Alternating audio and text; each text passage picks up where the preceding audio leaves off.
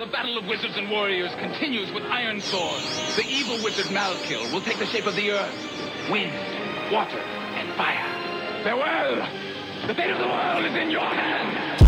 You're listening to the Piercing Wizard Podcast, and I'm your host, Ryan Ouellette. I'm a professional body piercer with twenty years experience. I travel around the world teaching technique and safety classes, and I'm a member of the Association of Professional Piercers. Listen in as I talk to my friends and colleagues about our industry so we can all stay sharp. Hi everybody, how you doing? And thanks for coming back to another episode. I kind of got caught up in, you know, traveling, teaching, uh, hanging out with Lola, and all that stuff, so I haven't really been, like, cranking out the podcast like normal, so I'm catching up on some material that I captured previously, and this week I have an interview that I got at the G E P conference in Brazil back in August. So um, some of you might know the name Blake, some of you might know the studio name Nomad, um, and when you kind of think back to some of the first studios to really like put their stamp on what body piercing was, at least in, in North America, uh, Nomad was definitely one of those shops, and, and Blake was one of those piercers. Um, might have had like a little bit of friction with some other piercers, you know, some other kind of factions of the, the early days of uh, piercing studios, and, you know, who was kind of trying to say, like, you know, where can I, we're going to carry this torch, this is our style, and some of those early businesses tended to clash, so you might hear some of that kind of come through in the interview.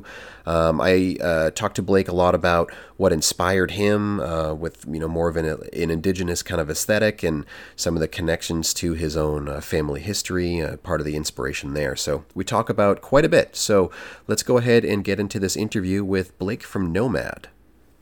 So hi, this is Blake. I work at a shop called Nomad. It started in San Francisco in nineteen ninety-three, and uh, I'm here with the crew in Brazil.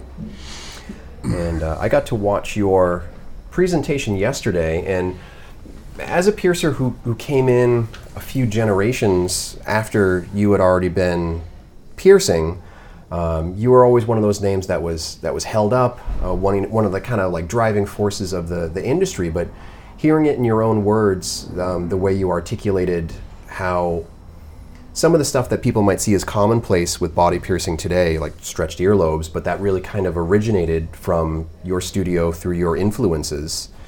So maybe that is kind of a jumping off point. Um, what was it like kind of taking some of those cultural influences that, that you were passionate about and trying to introduce that to a new generation, a new community?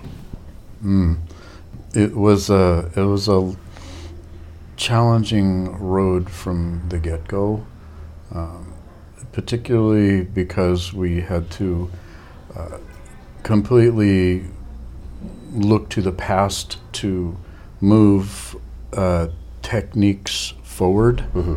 So our influences um, came from, you know, my grandmother traveling so much uh, and wanting to embody that aesthetic meant uh, we had to live it and practice what we preach. So, uh, but it was uh, very controversial at the time, and we had a lot of uh, pushback from the our small group of peers um, because we completely rejected what was considered protocol, what was considered what you could do um, in a piercing studio. But when Christian and I, you know, came together to uh, realize that we had to do our own vision, um, it was necessary to reject everything else, essentially, and um, it, you know, it was uh, mostly other piercers who were willing to uh, let us do the, the Nomad thing on them, and uh, you know, guys that are just a little younger than me, but were willing to, you know, step up and come in and, you know, I remember the day I pierced Alan Faulkner's conches at Nomad in front of, you know, Fakir students who freaked out. Yeah. And um, Fakir said, well, Blake, you guys probably are not going to be an ideal fit for being teachers at the school. Mm. And, uh, you know, he understood what we were doing, but uh, it he had to support it through body play and his media uh, because he had a way that he wanted things done in teaching, and that's what was apparent from the get-go in the industry is that, okay, well, we're not going to pierce like gauntlet piercers because I don't think I'm going to be able to limit myself to a ten-gauge piercing, mm-hmm. um, nor will I get Master Piercer bestowed upon me by Jim. So, uh, it, you know, knowing how frustrated Christian was to work there and to feel like he could not, you know, he was the, the one guy with earplugs yeah. in the whole company.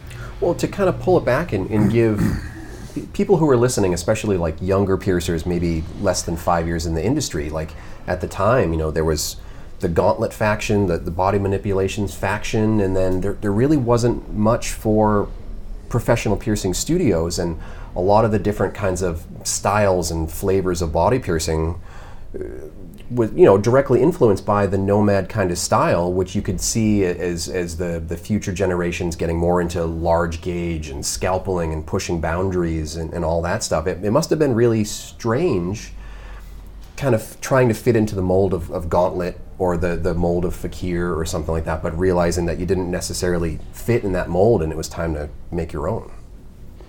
Yeah, um, that's an astute observation. Um, it, it was just always clear from the get-go that the only way we could follow our passion is to completely break everything down and uh, redefine redefine procedure, which at the time we were we were not looking at it like that, but I was able to uh, enjoy some freedoms when I worked at Body Manipulations that I know was pushing it for the company, but Vaughn also had a partner, Esther, who went to Amsterdam and opened Bodyum there, and I, I don't even know if they're still there, but you know, he, like all of us, start out with a partner, um, you know, the that's the seed of the idea, and some people are not meant to, you know, coexist as business partners yeah. long term, which is how I've ended up, you know, running Nomad for twenty-eight years myself. And, uh, you know, there have been other Nomads seated, you know, in Melbourne, Australia, and Carlin's shop Nomadas, and uh, uh, you know, I think the kids in San Francisco are in uh, San Rafael now, and uh, so it was, you know, it was a very ambitious thing to uh, spread a, a radical change of technique at the same time as trying to spread a Uh, a cultural ideology, because the only reason to do what we wanted to do was to promote indigenous awareness and to let people understand that this is not M T V, it's not the gay fetish community, and uh, that there was a different group of people that wanted to explore uh, cultural origins and to have a, a reverence for, you know, historical precedent that has been cross-culturally prevalent in all all cultures. Uh, and so it was a, a technical learning curve, it was a, a spiritual learning curve, and it was uh, realizing that we could not fit in unless we were just going to create Uh, something different, yeah. and uh, the aesthetic was, you know, part of it incidentally, but it really was always like, I want to practice what I preach. Mm.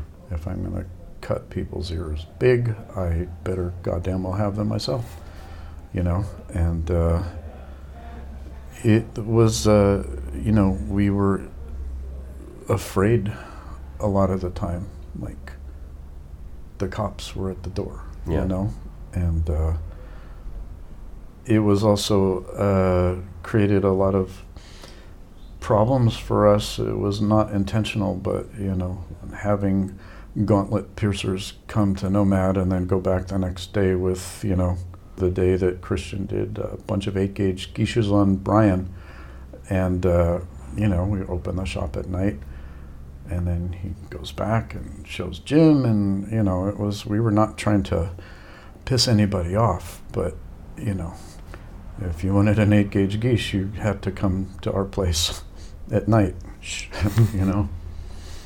Um, it was really cool during your presentation to see some of the origins in your own passions and interests through your grandmother and, and her travels throughout the world and her documenting different tribal practices for aesthetic expression and all that stuff. So what kind of age were you when you were were getting exposed to, to that material? Like, how young did it kind of spark for you? Um, I was just a little younger than George, and uh, I met my grandmother for the first time when I was twelve, and she just, she brought me in the basement, and she had fucking volumes of sixteen millimeter, Super eight, like just old tech, not tech even, um, you know, watching grainy videos of her with the Kayapo chief in nineteen sixty. Yeah. Uh, it really stuck.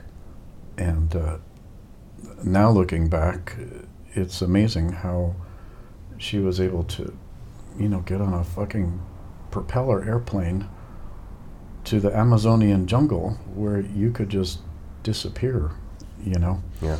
Um, I have a new appreciation for Grandma just coming here, you know, bitching about a ten hour plane flight and one or two connections. It's like, how the fuck did she do it with her, you know, heavy cameras, uh, you know, and she started traveling in the late forties and early fifties, and you know, so much of that, those, these are tribes that are gone now. Yeah. And well, e- even just what you showed in the class was pretty mind-blowing to, to have that direct link, because for me, some of the stuff that woke it up for me was like National Geographic, and that's several steps removed from the actual culture. You see the documentation, but you don't really have much of a personal connection, but you had such a personal connection there. Yeah, I, I feel very fortunate. Um, because it was my first magazine I subscribed to. It's always been like, you know, the gold standard for me of, uh, you know, seeing a tribe with a big librette. And, uh, but coming from that family legacy and, uh, you know, having four children now that try to pass on the stories, it's, uh, Joseph Campbell has always written about cultural mythology, and before we could do this, uh, the stories were told by elders and passed on to the children the same way the elders would pierce a baby's ears. Mm-hmm. And that was completely normal, and that was the mythos of humanity that has been passed down generationally back to Neolithic times, yeah, and before. Over a, a career that spans as long as, as yours have, I'm, I'm sure you've seen huge differences between day one for you and, and present day, just in desires of the interest, aesthetics, what clients might be more interested in, things like that. And it seems like a lot of that stuff, that part of my brain kind of pegs it into like the B M E kind of style of like big and crazy and scalpels and punches and stuff like that. Um, that has just drifted away one generation of piercer to another, and I, I think part of it is that people are just scared to talk about it for legal and liability reasons. Maybe aesthetically, they're just not, it's not their thing, it's not what they want to provide or something like that. So when you talk about cultural heritage being passed down, you know, parent to child, parent to child, uh, I think a lot of that is, is kind of getting lost in today's industry. People come to a, a class and, and they're almost shocked when they when they hear you talking about using a scalpel and cutting and, and doing these like dramatic initial holes and things like that. I'm I'm less intimidated by it, but it's not something that you see today in the same way, because I think people's motivations have shifted into more retail body piercing rather than some sort of a personal connection, whether it's sexual or aesthetic or, or whatever it is. So how does it make you feel seeing the modern industry versus the industry that you helped to move forward? Uh, it makes me feel old, uh, and it makes me uh, feel fairly disassociated from uh, the things that have come subsequent to my early work. And I think uh, technology is very much to blame for that. Um, kids don't read books and magazines now. Everything's here. And I think the human capacity for uh, learning is being reduced to mini clickbait sound bites. And uh, that's how humans are processing information. And uh, at my age, um, and I will be fifty-six in October, is uh, you know, I did not come from that time. Uh, so I have to be very selective. I'm completely underground at my shop now. Um, Nomad cannot be found by Googling. You know, my people know where I am, and everything is like by appointment. And uh, I've had to filter out almost everything in order to keep my uh, internal constitution intact. Mm. Through my career, a lot of the last few years has has really turned into that whole tiny little gold and lots of, you know, standard earlobe piercings, which I'm I'm happy to do. I'm I'm happy to focus on making it as, as clean and positive of an experience as possible, but I, I really miss being able to express something and people's motivations to, to get something being more personal in, in a way. Like it I don't even really know how to fully articulate it, but I missed that whole experimentation phase of body piercing and sharing and, and trying new things. And, and now it's really more of a um, copy what you see online kind of thing, which I'm, I'm guilty of also. You know, a lot of people come in with their phone and say, I want this. And I say, well, I'm, I'm happy to offer you that. You know, and it costs this much, and that's how I pay my bills. But I really do miss those times where it was like, I don't know, let's figure something out and try something nuts and, and push boundaries and, and try things. And I, I do miss that. Yeah, well, that says that you've been piercing a long enough time to have seen the change.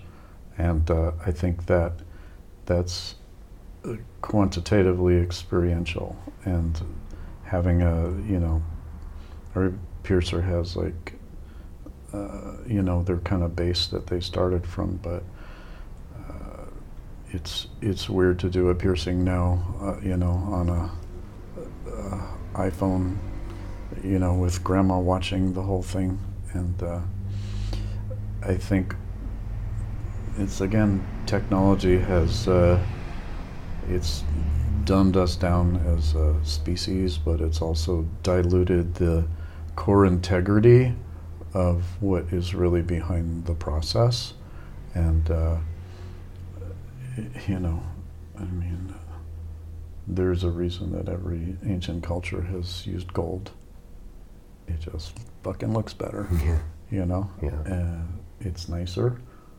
We all know there's no money to be made on steel and titanium. It's it's all mass-produced now, and uh, I think we kind of encapsulate ourselves, at least I do, in the time when um, my biggest uh, breakthroughs with procedure uh, stemmed from needing to experiment and doing things that only other piercers were willing to let me do on them. And, uh, you know, having that mindfulness of, well, this is how the chief did it in this tribe. And the Zoe or the Paturo would cut a big labrette in a six-year-old kid. Mm-hmm. And uh, I remember seeing that video and being like, fuck. That's a hell of a starter plug, you know, for a child. But it's completely normal, and that cultural precedent is is the validation. It is the reason, you know, culture is consent. And that was something that uh, kind of evolved um, after I started piercing children, and it became necessary to really push back against the old uh, gauntlet, uh, like you have to consent thing, and it, if if piercers were to do that, like none of us would be here piercing. The the reason we all can make a living doing this is because all societies on earth, there was an elder piercing a baby, and that was the rite of passage that indoctrinated that child into the tribe. And nobody was asking their baby, are you ready? Do you want to do this now? Can we sign the release form? You know, and that was my theme in Tlaxcala, is culture is consent. And that, I think, is something you can put on my tombstone.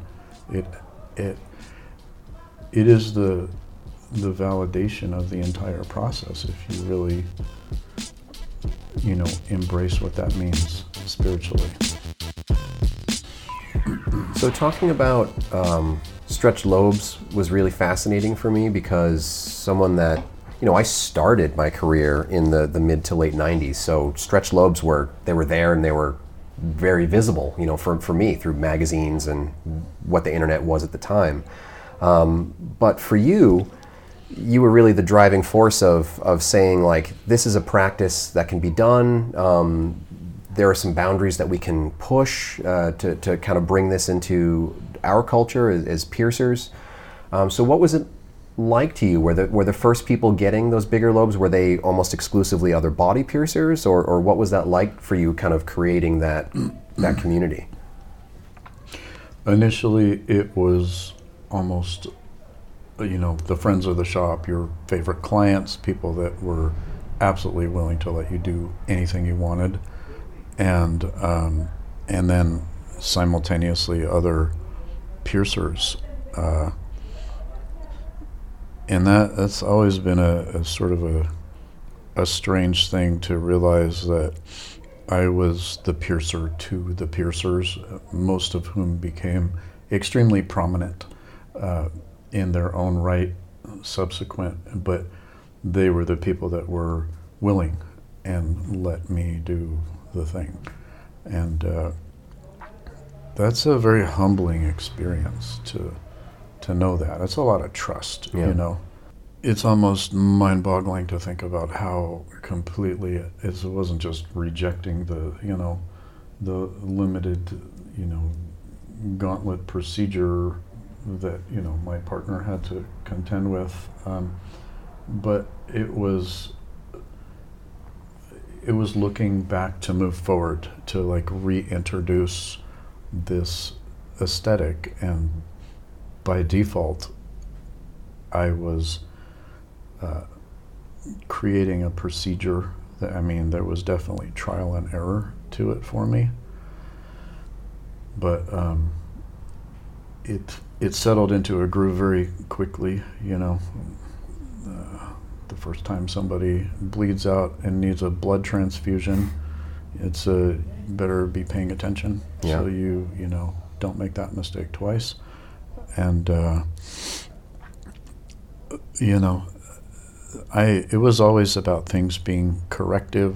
Uh, so much of uh, like the initial scalpel work that I did was, you know, people that had a a two-gauge hole that was too low, and then they had a mile of room between the top of the piercing and the antitragus, and it's like, well, the hole is too big to stitch up already, so straight up the line, you know. And uh, I mean, it was really awesome to see this kind of before and after, but uh, it it created a lot of problems for us, you know. We had to lock ourselves in and do things at night, and uh, you know, there's cops outside, and um, but uh, we were undeterred. Uh, it was, you know, once you do it, you realize that this is this is how you honor the ancients, you know. And obviously, there's still belly buttons and noses in there, uh, but uh.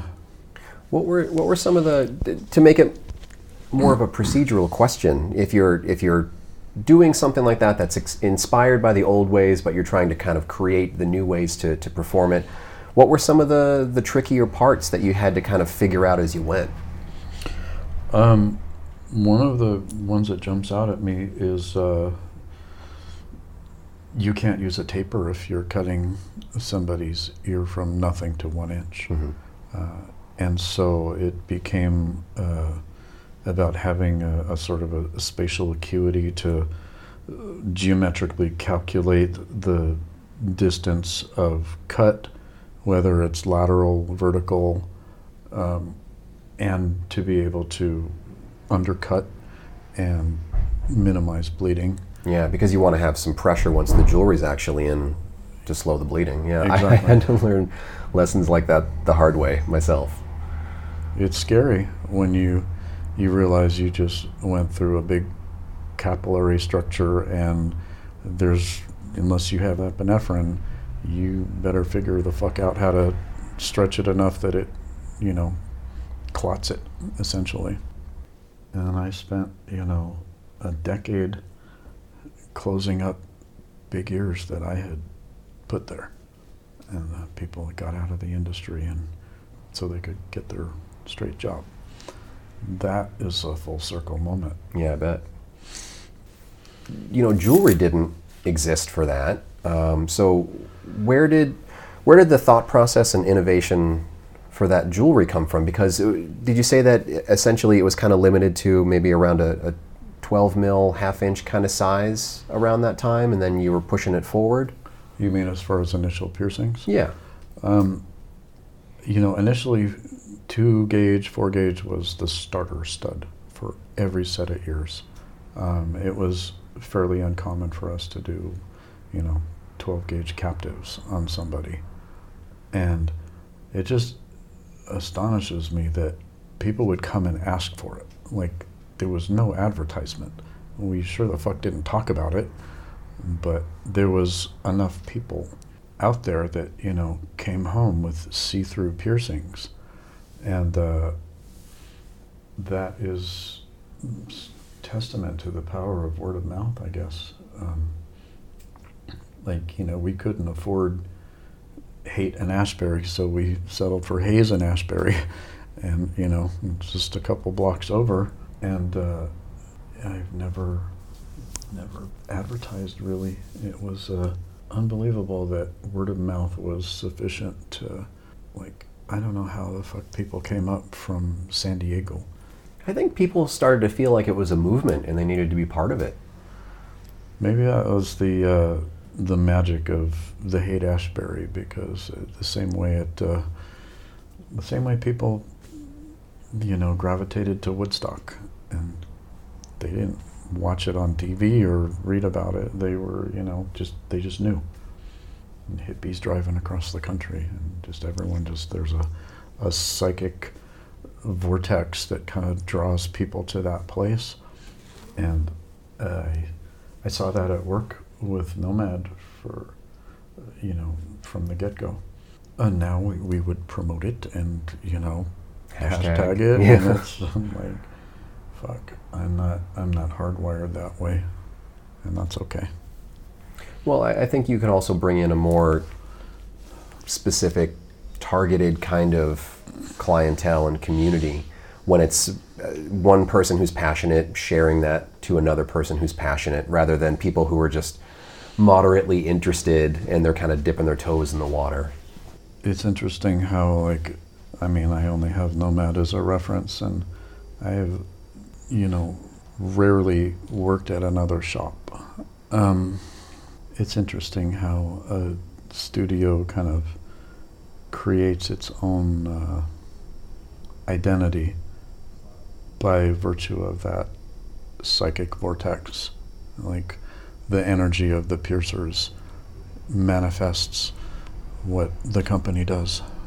You know, the ideas that went behind it.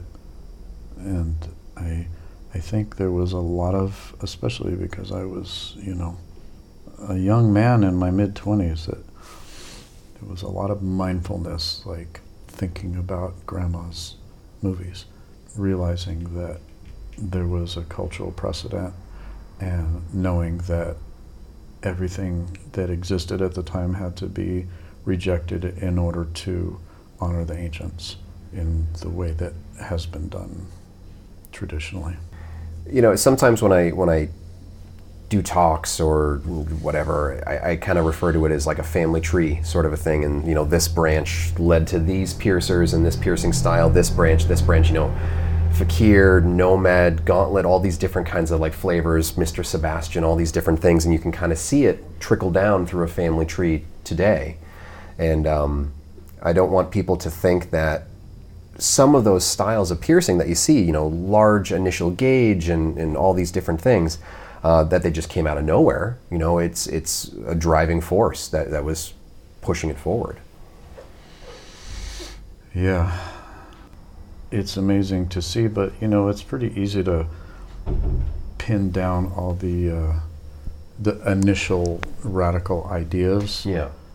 Uh, because chronologically, it's, I think you can't reinvent the wheel, and I think that might be uh, one of the biggest challenges that faces, that younger piercers face now, is uh, I, I genuinely, especially if you think about for a second what has been on B M E, um, there's really nothing else you can do, you know? I mean, I, I can't even quote what I said, but some... You know, I have some just absolutely absurd conversations with Fakir and myself about what's the next thing, and it's it's almost like a comedy sketch because there's there's really nothing else to do. I think that it'll it'll probably end up cyclical in a way, in the way that, like, you know, bell bottoms are coming back, kind of a thing, because as you talked about it, uh, you can't just put this stuff out there freely, because then you have legal and liability issues. So people who have massive experience oftentimes uh, have to kind of do it more secretively. You know, it's it's you have to know somebody who knows somebody to, you know, that that kind of connection. Um, so these newer piercers, they don't have exposure to that kind of information, and, and I think there w- there will be a point in another ten or twenty or however many years where they'll have to rediscover these things again, because they'll be kind of gone from the modern industry, and then they'll have to bring it back, and then they'll have to recreate it in, in some some new form. So there might not be a direct evolution into some like insane attach a third arm to your armpit or something like that, but mm-hmm. large gauge piercing or certain kinds of genital piercings or or whatever other body mods, body art, if it kind of dwindles away in this column, eventually it's going to be refound by this other column, and they're going to have to maybe rediscover how to how to do this and, and why they're why they're doing it. Yeah, that's true, and that, you know, again, time becomes the driving catalyst for change, for reinvention, for rediscovery, and that, you know, if you look at time as a linear process, uh, I think it's, you know, I remember looking at stuff on B M E and being like, fuck, th- this is partially my fault, you know? And, uh, and then Shannon asked me to, you know, balance it out, and would I be willing to write something, which I recruited Alicia and uh, a friend of mine, Christian Noni, to write articles, and it was like this little hidden, like you'd never fucking find it, the Nomad Cultural Corner, and it's just not going to get the likes and swipes that, you know, severed genitalia is going to get. And uh, you know, I that's when you feel like you're old and conservative, because I I look at younger piercers and I'm like, fuck, man, you better stick with this career, because you're not going to get work anywhere else. Yeah, that pinky finger's not going to grow back. Exactly, you know. This was a, a funny story you just reminded me. Um, in ninety-one, uh, I had already done a few cuts at Body Manipulations, and Vaughn and I intentionally started a rumor just to see what would happen, that I cut off his pinky finger and he was wearing it in his ear. And literally the shit spread like wildfire. And people would come in and say, are you the guy who's wearing your severed digit in his ear? And we just fucking laughed. And it was, but that was like a word of mouth time. And we just wanted to fuck with people just to see, because everybody was coming to Body M at this point. And it was, uh, it had, we had a very diverse staff. You know, Melissa, who's the only person to ever work at Gauntlet and Body Manipulations. You know, Vaughn was Mister Handsome, and like every girl wanted a piece of him, and you know, uh, it was a it was a very inclusive thing. So it, I think uh, this is kind of shifting the thought a bit, but uh, Body Manipulations was really the pivotal point where everything Gauntlet was rejected, and. Uh, You know, it was the punk rockers and just people that were like, I want a navel piercing because Lollapalooza was happening and M T V was happening. And, you know, that was part of my motivator for um, getting my old friend Vaughn to consent to an interview with uh, Ari. And uh, that was my, my thank you for giving me my first job. And he's such a humble guy, and he's been out of it so long, he's like, I can't, I don't want to. I was like, come on, man, do it for me. and and I had to really work on him, and he did it, and I was like, people have to hear this, you know, like, I don't want them to forget this guy that gave me my first job, and gave me the opportunity to completely change everything, and bring back things that I realized were so culturally relevant. And uh, I got to, you know, cut my teeth at Body M and have a boss that, you know, like, I was really reluctant to let another person pierce me until I saw him. And I was like, oh, this guy's fucking the best I've ever seen. And uh, I was like, all right, there you go, do it up. And uh, you know, having to get a ten gauge needle made that was literally, it didn't exist, you know, and I said, and you're gonna stretch that to an eight, because you're not putting that fourteen gauge toothpick through the head of my shit. It's not gonna happen. And uh, it it got my coworkers thinking, and, you know, he got, you know, Vaughn had like half inch ears. People would like stare at him on the street. And then I'd come trailing behind, and like, people were having fender benders over it, you know? And uh, there was so much to get through just to get a, you know, a foothold on making an impact. Uh, people are still catching up. Well, that that kind of leads me to talking about, you know, freehand, non-clamp kind of piercing, because uh, the Gauntlet style, you know, Jim Ward really likes his gadgets. You know, I think maybe having that, that mindset of a, a, a jeweler, and you need all those tools to make jewelry, and so obviously you'll need all these tools to make a piercing. But you were more like, well, if you if you look at indigenous cultures, like, they have something sharp, and then they have something that they put in the hole they make, and that's about it. So where where were like the, the drivers for like your the techniques that you were developing with that? You know, one thing was, uh, I remember the day Christian said, don't clamp that belly button, let's just fuck it all, you know? And I was already punching large cartilage, and it was not easy to get a, you know, a ten, twelve millimeter dermal punch at the time.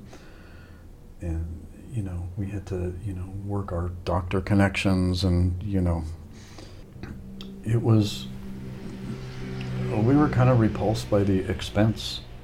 You know, but uh, credit where credit is due. I still use tapers that I bought from Gauntlet Manufacturing decades ago. And I remember buying them out of everything. And I was like, how the fuck do they even have this? And then I remember a piercer named John Egg. And he came out, you know, and he was like, what do you do with this stuff? And they just had it.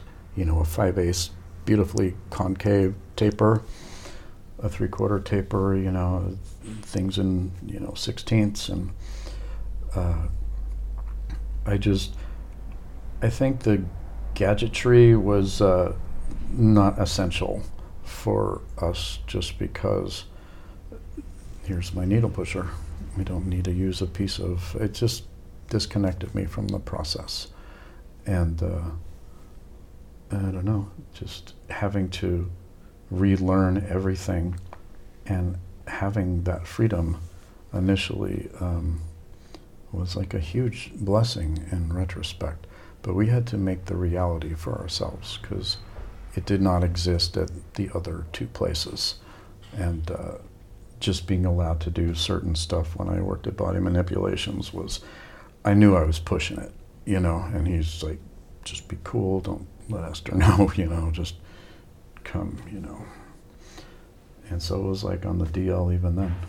You, you told a really interesting fact that all the larger jewelry, all the, the large wood jewelry you had, all came from one person who was the, the father of a client. So could you repeat that story for the for the podcast? Because that yeah. was fascinating. Yeah, so um, the client was Gregory, and I had, you know, gotten him from nothing to like three quarters in a, a pretty short period of time. He had like low twelve gauge piercings, and uh, I re-pierced him, and then I gave him a vertical cut. He just happened to have the anatomy to, you know, accommodate it. And his father, Ed, was the the man that literally approached us and said, I make wood on a lathe, you know, would you guys be interested? And we were like, oh yeah, this is, it was as synchronous as it could be, just having, uh, and he just made beautiful stuff. And, you know, uh, I remember walrus ivory, fossilized walrus ivory, a tea, Australian tea tree, and, uh, you know, a lot of things that, uh, concentric inlays, and, you know, these were not uh, saddle plugs. They were, you know, straight, un- unflared uh, wearing surface, but he made them for us in sixteenths of an inch.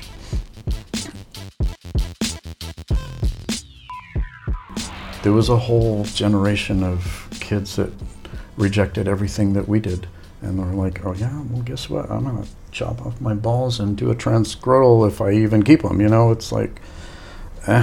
Well, there's also the the the branch off the family tree where they went into like the, the hyper cleanliness kind of thing, and they kind of shunned the, you know, like the, the tribal inspiration kind of vibe, you know, um, cut and, and big stretch, and now everything is so precise on this technical, you know, sterile glove kind of level and all that stuff. So I, I think it's probably a natural driver for one generation to want to, you know, eclipse the, the previous generation in a way. I think it's true, and I, I call that the the uh, medical redundancy and smoke and mirrors effect. Um, you know, I don't see tribal elders wearing gloves, you know. Uh, I see it as medically redundant. If you, if If you can achieve biological sterilization with a pressure autoclave versus your statum, isn't the end effect the same sterilized tool in a pouch being opened into an airborne environment? So why the fuck do you need to drape an ear? Because that person's going to walk out of your shop and start fiddling with their dirty fingers. Mm. That's, we've all seen that. And I uh, I had talks with Alicia about this years ago, and it was just like, eh. It looks good in a video clip, you know, look at this hyper-sterile piercer and their statum and their fucking, you know, before COVID, and I'm like, yeah, but they still got a dirty shirt rubbing on it, and you just fucking contributed to a bunch of landfill, and maybe you can justify your service charge now more because you did all this extra shit that is absolutely fucking moot the minute they leave, you know? So what's the point? So I think the end goal of, you know, the chief with an obsidian blade and a wood plug is literally, I mean, look at their piercings. They're the ones that we all look to as the, you know, poster children of like, there's a fucking labret, go to Ethiopia, okay? No gloves there. And uh, I think people are not aware of that uh, dichotomy, the the disparity that is uh, the pushback of the younger generation to, oh yeah, well, mm. I'm like, well, I think a big driver, too, for, for someone like the hyper-cleanliness, because admittedly, I'll, I'll put myself in that category of sterile gloves and statums and all that stuff, but I look at it as more, well, it's it's a way to protect my business, too, you know, make everything as clean as possible so that if somebody were to have a problem with it, I'd have this chain of documentation and steps and processes to sure. be like, well, it was after you left my, my my nice clean studio that this thing happened. But I can see both sides of it, and I think part of it that you remind me to, to, to mention someone is Alicia was always this great person to talk to in that way where it's just like, yeah, fuck it, you know, you can do it with Obsidian and this and that, but in my studio, I'm still going to do this and I'm still going to do this, you know, cleanliness step and, and all that stuff. I, I miss being able to like debate and argue and talk with her and have her call me out on bullshit and everything. Yeah, she was a invaluable resource in America, and uh, you know, she was the reason that I first came to Mexico, to Tlaxcala. I was her piercer, so you know, it, it was really about, you know, spreading the message down here, and. Uh, What better friend to have than, you know, a woman who could say, he punched those, okay? And, uh, you know, cutting her lip at Anna Paula's shop, that was like, that was a huge deal for me. And, uh, you know, knowing Anna Paula and Russo for so long, and, you know, just being around people that were more relaxed about it, and, uh, you know, she had it for years. And, uh, It's all, it's all relative, I guess. I gotta pee. Okay. Um, a, a question that Jeff wanted me to ask you is: you had so many different innovations, you know, when when like the Nomad chapter of your career started. Um, were there any innovations that, that you saw that you weren't necessarily a, a direct part of that you kind of wish you had gotten to first around that time? Uh, you mean like Steve Hayworth type stuff? Yeah, I mean anything. Jewelry, piercing style, anything. Uh, you know, a lot of people don't know that Nomad, uh, Nomad had gold a lot uh, earlier than a lot of shops, for instance. And that's uh, connected to what we were talking about last night, but that's some other chapter we can't talk about.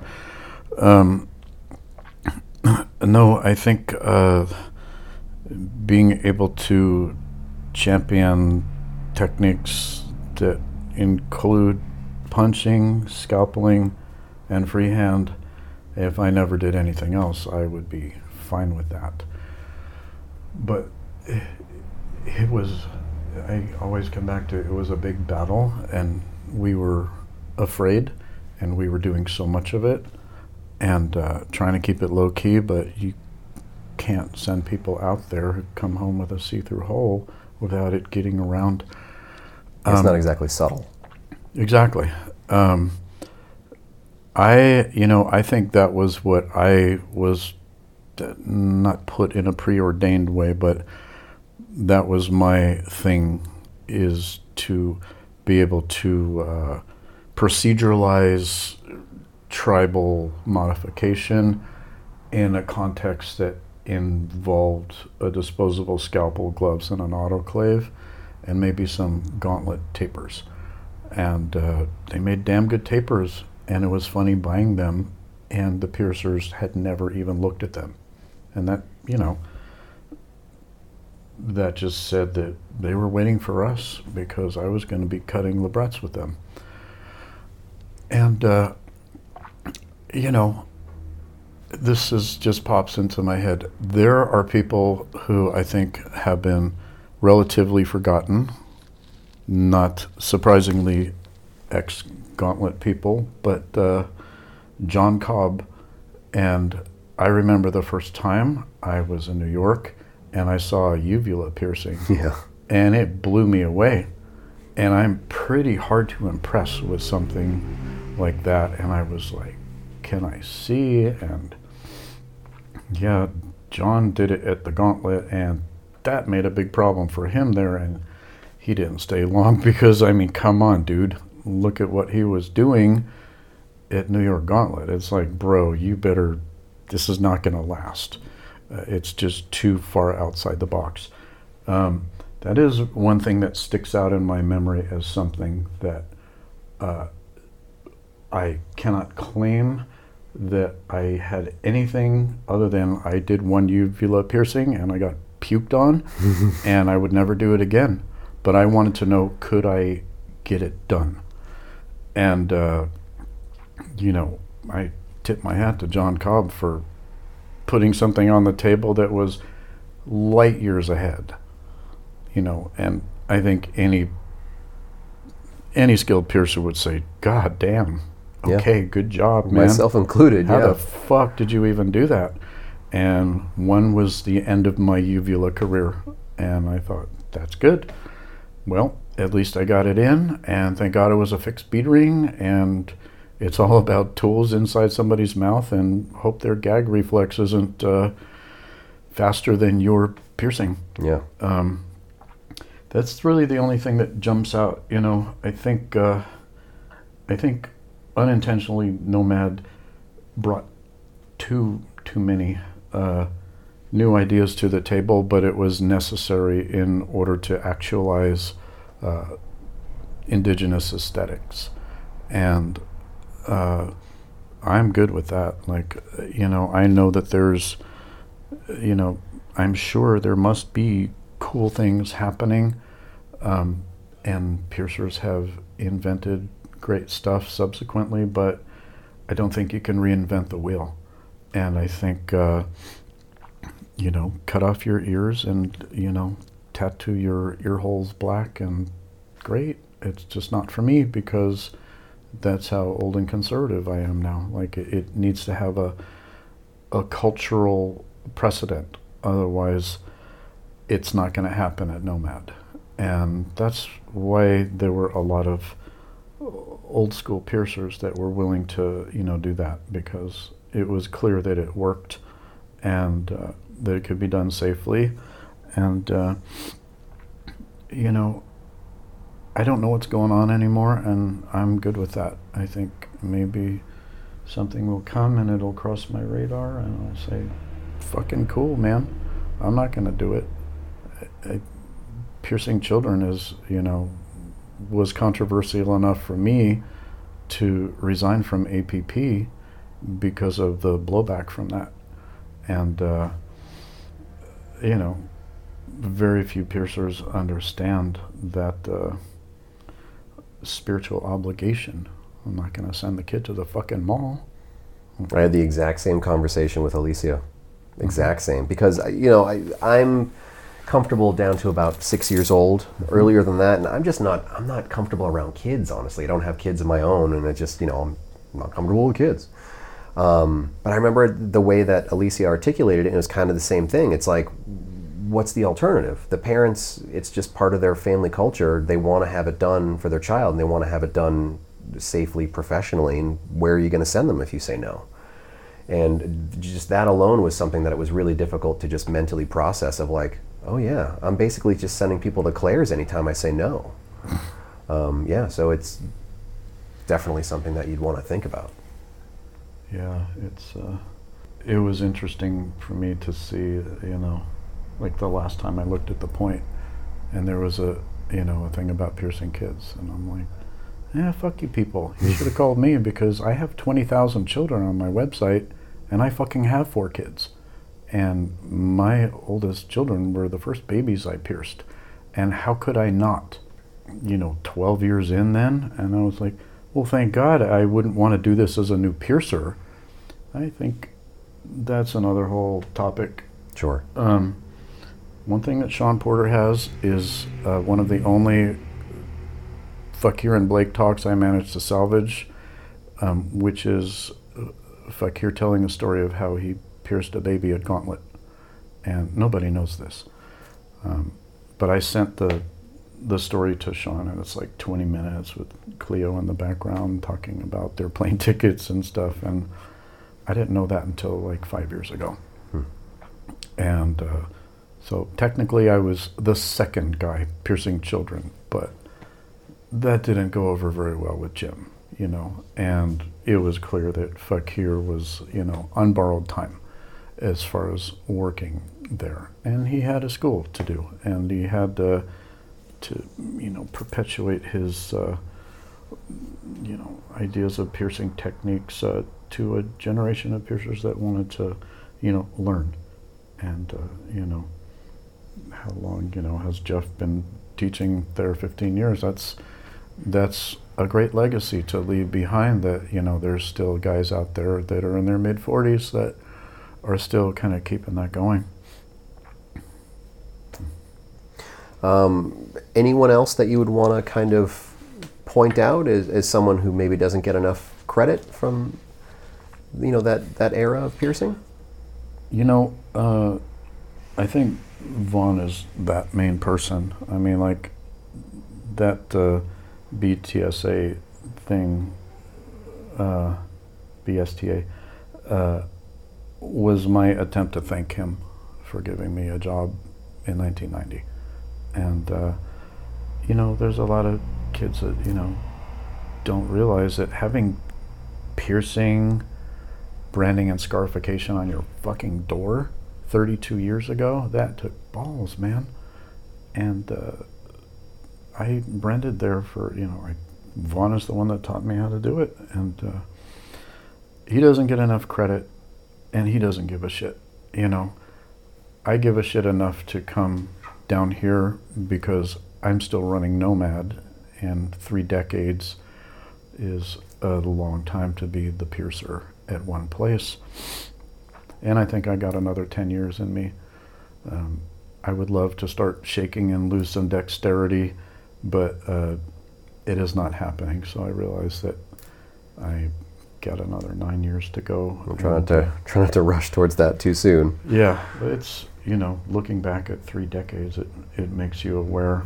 And I think the older people get, especially old piercers, the more disassociated they become from the thing that they helped create.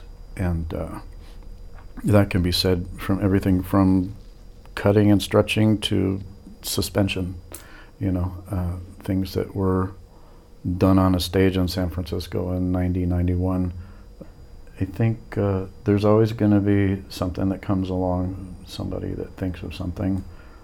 Uh, I read the the post about the ear projects that G E P did, and there's a typo because it says five thousand piercings, it's five hundred. And doing five hundred piercings that I'm sure are the only ones uh, was a was self-imposed, like, can you fucking do it? And, you know, I'm like eight short, you know, and it, there was like a renaissance of it for like ten years where like I would do three projects a week, and it took time to design it and make it, fabricate the jewelry. But I just wanted to push my own technical envelope, like, can I do this and can it heal? You know, this girl's a pro snowboarder in the X Games, and she got my first vortex, and you can't order that barbell. You have to make the fucking thing to fit the person's ear because everybody's anatomy, it's like a fingerprint, you right. know? And, uh,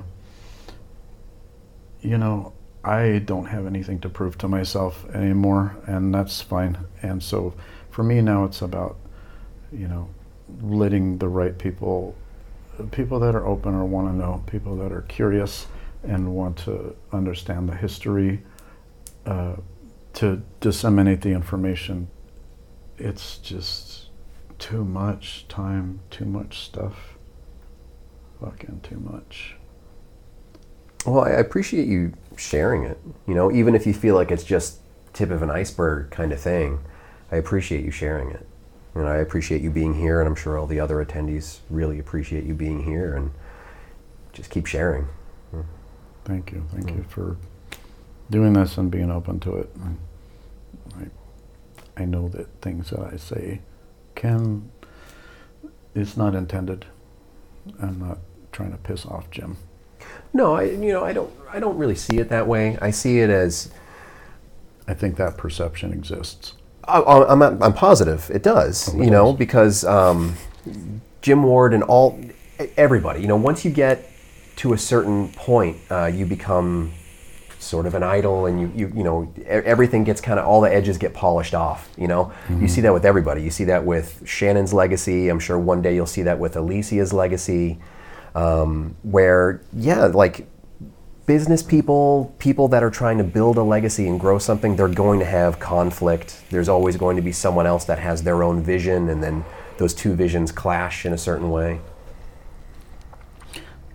You know, if you want to change things, you have to piss off some people along the way, and it's not intentional. If you're going to really bring something new to the table, and this is something Fakir always encouraged, he knew what I was doing from day one, and he said, I'm going to help you bring that to, you know, magazine stands.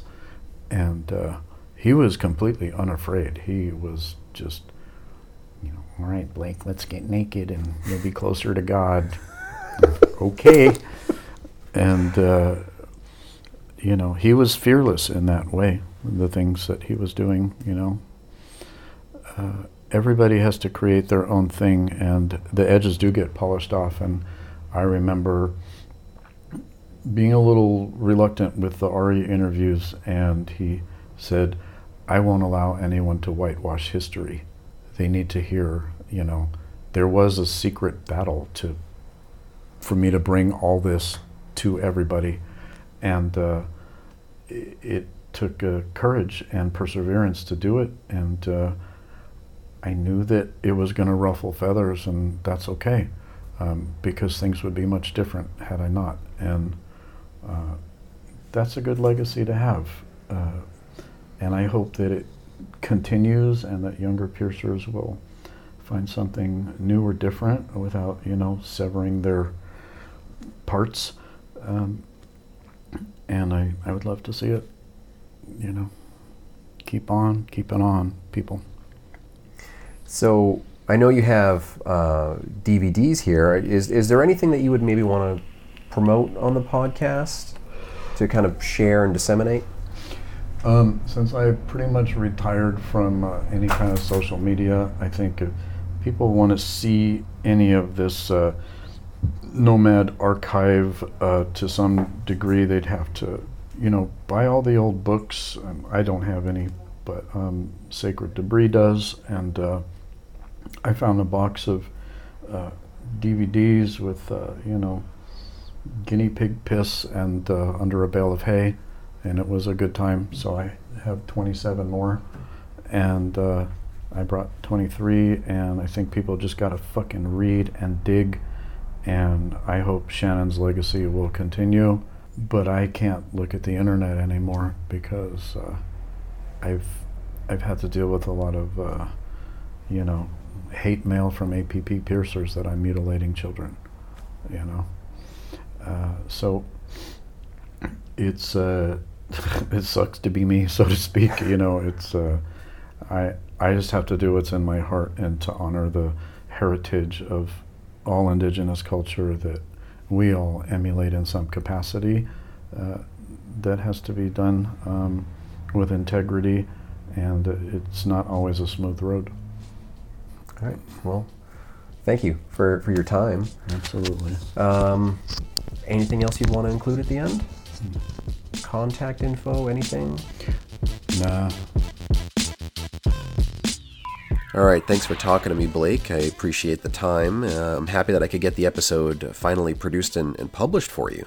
I've got a backlog of, of stuff that I want to get out for you, and hopefully before the end of this year.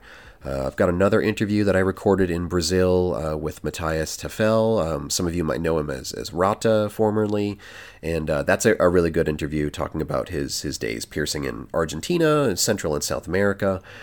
Uh, I've got an interview with Kevin Jump where we talk really quite a bit about scarification, our, our motivations for like what inspires us, what gets us excited to take on a project, and, and what we try to offer people with scarification. Long conversation that kind of plants the seeds for other scarification conversations uh, that I'd like to have on the show, bring some people on and, and maybe start really kind of exploring that subject matter.